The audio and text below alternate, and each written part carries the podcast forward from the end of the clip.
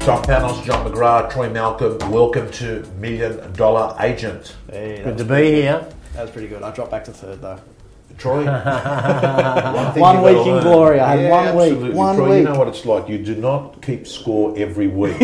And might also reflect on your performance last week, Troy, so you better have a think about that little piece of insight. You turned my mic off. Guys, we are going to do a Q&A, and this Q&A is relevant to anyone that's ever been to a training course before. I'm going to read it out. I came back after an amazing few days with you guys, life-changing in my opinion, and I started to implement a number of ideas from the MDA bootcamp, and I was dismayed to find that many of the great ideas I got were met with cynicism, negativity, and even rejection from some of my peers and even my boss. I was so excited, and then to get so deflated seemed to come against a brick wall of negativity. How should I deal with this? Not unusual, is it? Not unusual. It's great question. I mean, it's unfortunate. I guess what I say to people, Tom, and I said it to our MDA bootcamp group because we had this similar question come up in that environment. I think when you go to an event, reality is those people around you, most of them, every day, unless you're really smart, like some principals, and you bring your whole office, there are going to be some people back at headquarters or back at in your family or your social group that haven't been equally inspired. They haven't been to the event. So I think you've just got to be mindful of that, and you've also got to make sure that doesn't deter you from or dilute your enthusiasm. Because I find that so many times I've read a book, I've had a conversation, I've had a meeting with someone, I've been to an event, listened to something on podcast, and it inspires me to go to the next level. And if you take action and you don't get dissuaded by, as Arnold Schwarzenegger called, the naysayers, you can actually, this is great. Barbara Corcoran said it, there's nothing like the fire of the moment to take you to the next level. And she's talking about exactly this, going to an event or having an epiphany for whatever is the catalyst, and then it takes you to the next level and you take action and you do something. And I've had so many people off the back of what we do here, Tom, where they've emailed, and I know you do too, they email you and they say, you guys said something yesterday on the podcast and I thought about it and I practiced it and I took it into the lounge room last night and I won the listing. Yeah. And that's really what it's all about, is using the inspiration that you get at an event or hopefully from a podcast to really take you to the next level. So I think it's a really good question. And I know today's a brief podcast, but I think this is a really important one to recognise, that you cannot let people that have either given up on their own dreams take yours away, or people that are just sort of naturally cynical dilute your enthusiasm, because you have the right to agree or disagree. Yeah. And I think it's really important to hold your ground, and if you're inspired, stay inspired. So it's an unfortunate kind of question in a way, because you'd hope that people, when someone was returning from an event or from AREC or whatever, they would embrace it and actually want to learn and say, well, Tom, tell me, what did you learn? Why don't you do a little paper? And yet we do unfortunately find people that actually say, oh, that won't work around here. I've been to those events. That sort of stuff is all garbage. What are the reasons why someone does that, John? I think people feel inadequate if someone else around them is thinking bigger and they fail to. So they kind of, it's a part of life, not just business, and not just, after inspirational events. There are a lot of small poppies everywhere. Australia, unfortunately, I think that's probably one of our only challenges as a nation, is we seem to be, quite overweight when it comes to small poppies that want to tell you about why things can't be done. And so I think, you've got to wrap yourself, and Dr. Fred used to call it shielding. You've got to wrap yourself in a positive intent and a positive view about the world, and you just need to, because wherever you go, there's going to be negativity. There's negativity in the media, there's negativity in your social group, there'll be sometimes negativity in your office. So I think it's a really good question. Even some of our listeners will hear things from time to time in our podcast. They'll say, what a great idea, I'm going to put that into action. They'll go back to the office, they'll share it, and someone said, oh, no, don't worry, that's not going to work. So I think you've just got to be careful around that. So hopefully, that's enough to kind of get people just to push on. When they hear that voice of negativity trying to steal their dreams, they need to just push forward. Troy, your thoughts on the fact that, someone that turns around and is not supportive, maybe part of it is that they're not being nasty. They just don't see it being possible in their own world.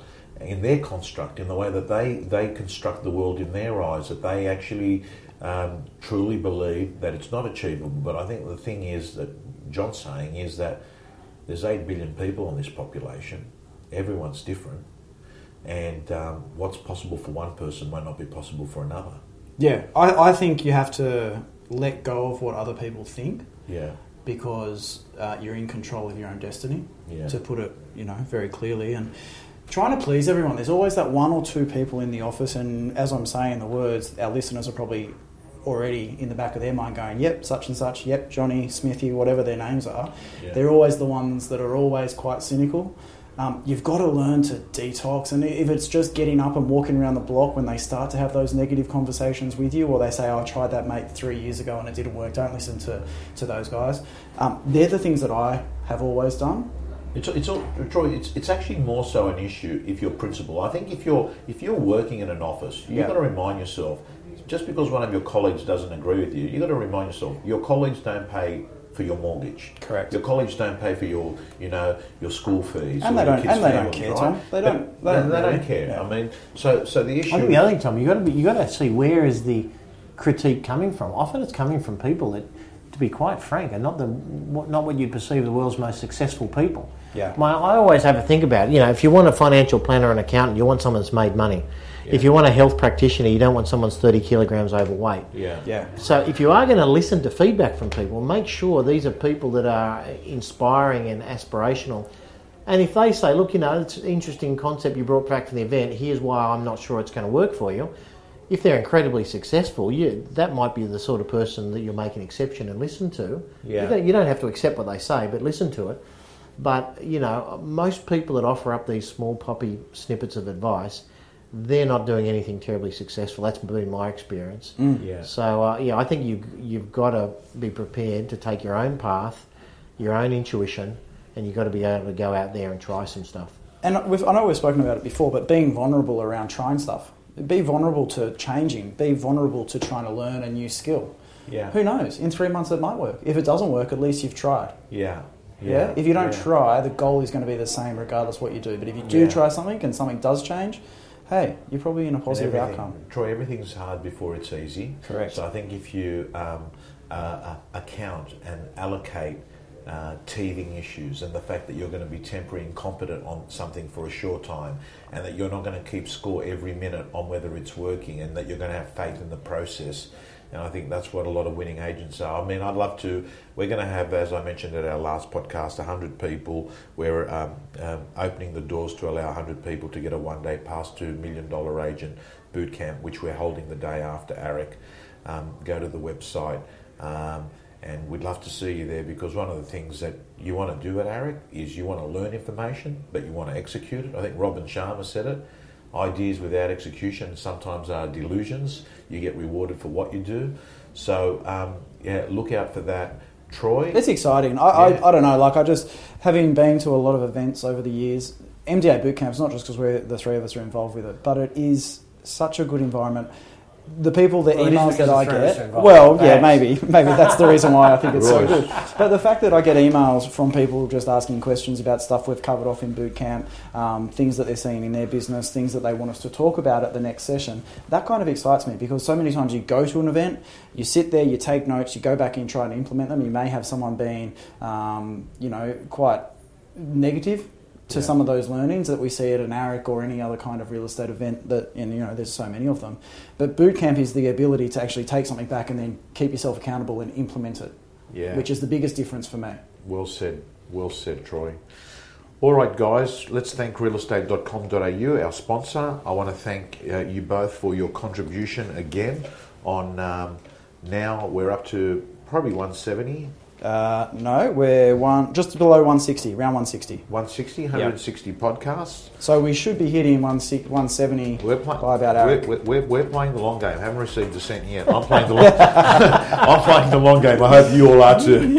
See you later, I figure if we get to 1,000, someone might come along and offer us something in our little tin. See you, everybody. Have a great Easter too. Bye.